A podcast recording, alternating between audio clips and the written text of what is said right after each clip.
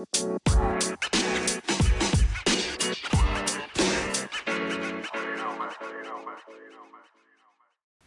yo, yo, and welcome back. My name is Jason, and I am your hostess of Between the Photos, a podcast that looks at all of the work that I do between the photos highlighted on my Instagram reel. And it's some deep work. One of the things that I have come into the awareness of recently is how, how often I did not take responsibility for my choices.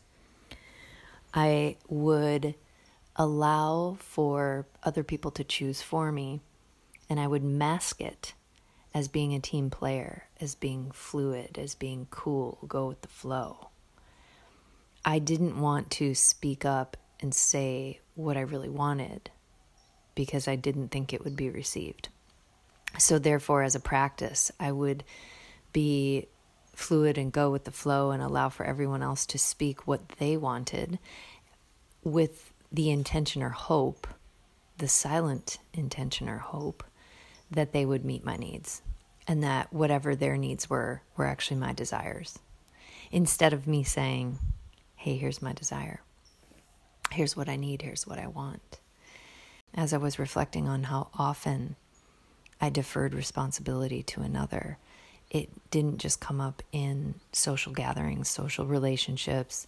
It came up in romantic relationships. It came up in business partnerships. It came up in the assumption that I needed someone else to help me expand.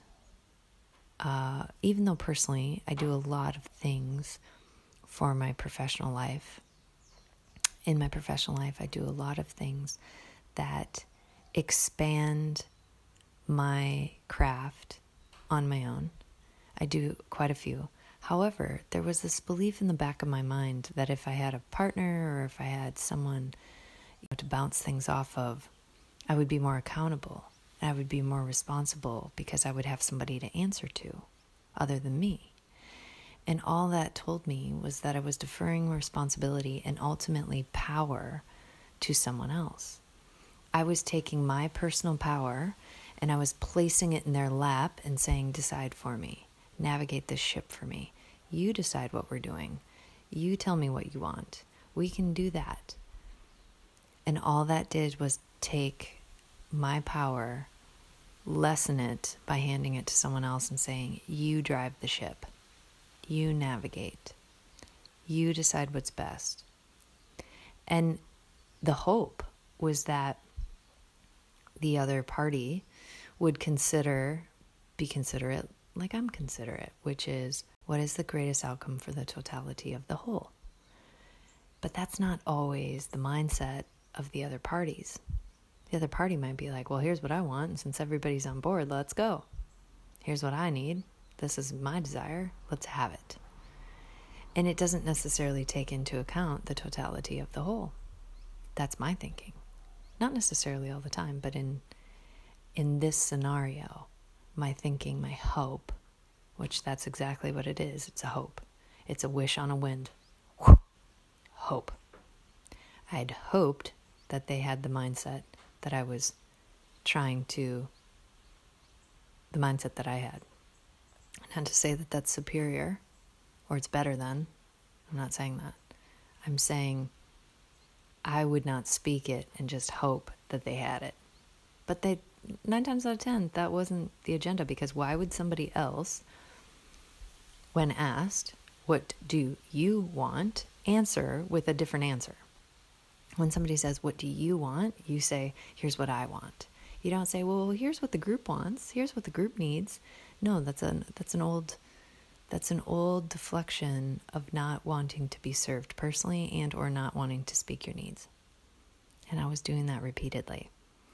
So what I realized as I sat with time to reflect on you know my my choices of the past and different dynamics that caused me discomfort or caused me pain or caused me contrast conflict when i sat with them and really looked at them i realized really quickly it was often due to the common denominator of me and that common denominator of me was giving away my power by deflecting responsibility from myself and and not speaking up and not saying my needs, which fine, it's a learning.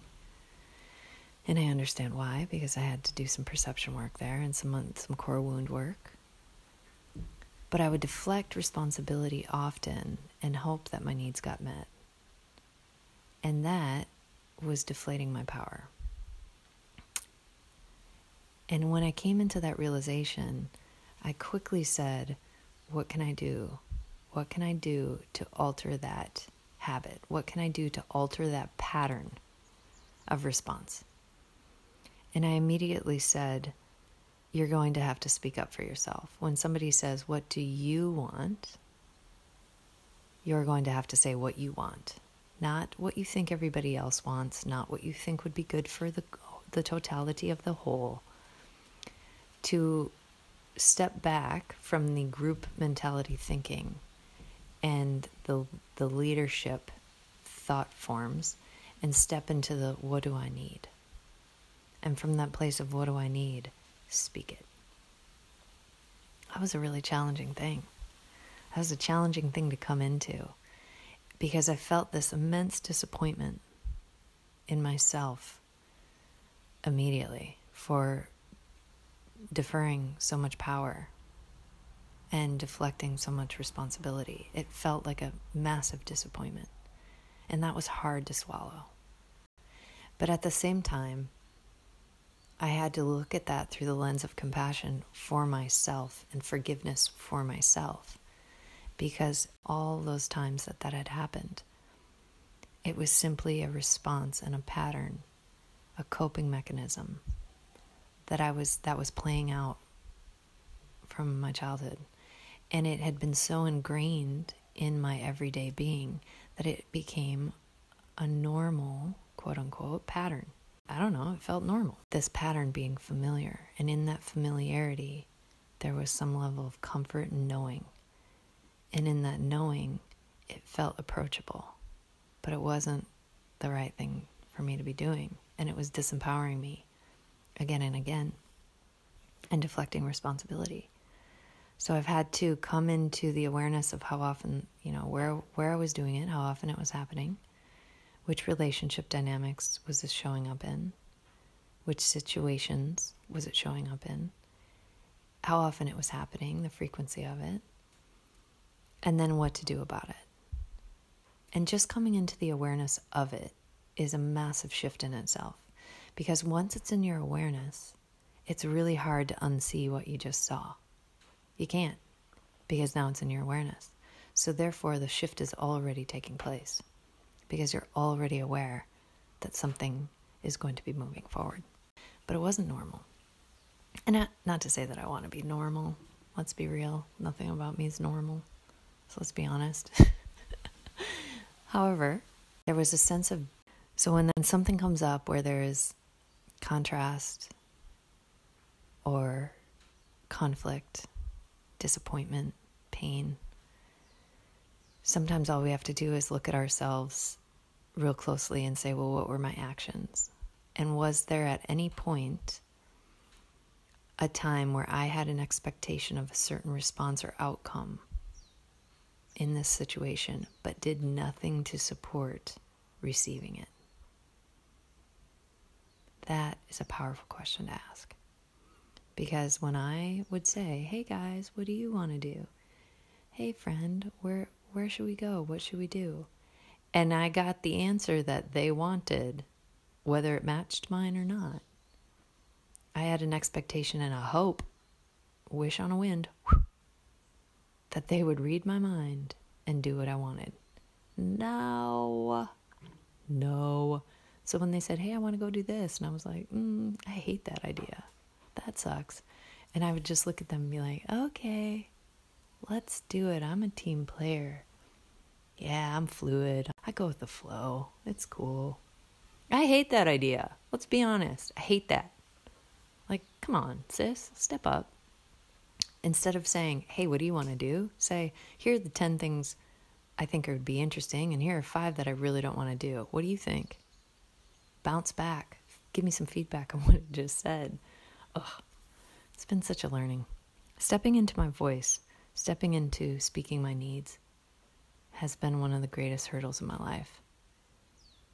It's really a powerful, powerful thing. And all I can do is continue to speak up as a way of overcoming it. And pretty soon, after a while, it goes away because I've dealt with it, I've worked on it, I've addressed it. But the only way that's really fruitful is if I get to the real deep root of how come that is. And that is something that I did. Um, I finally did that over the last couple months. In the very end of May, I had the real awareness come through, which I've I talk about on the other podcast called "Overcoming Obstacles: Standing in the Fire." I think that's the name of it title. I talk about that experience and the realization of the root cause, and once that came into my awareness, then I could actually fix it, quote unquote, fix it, allow it to be released and healed. So there you go, taking responsibility for my choices, speaking my needs the first time. The other podcast that you guys might enjoy is The Golden Cage.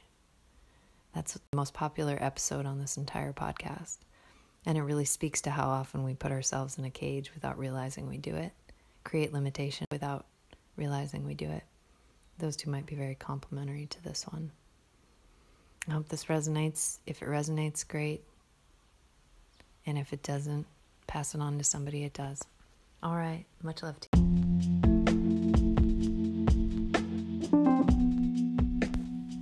Thank you for listening to another episode of Between the Photos.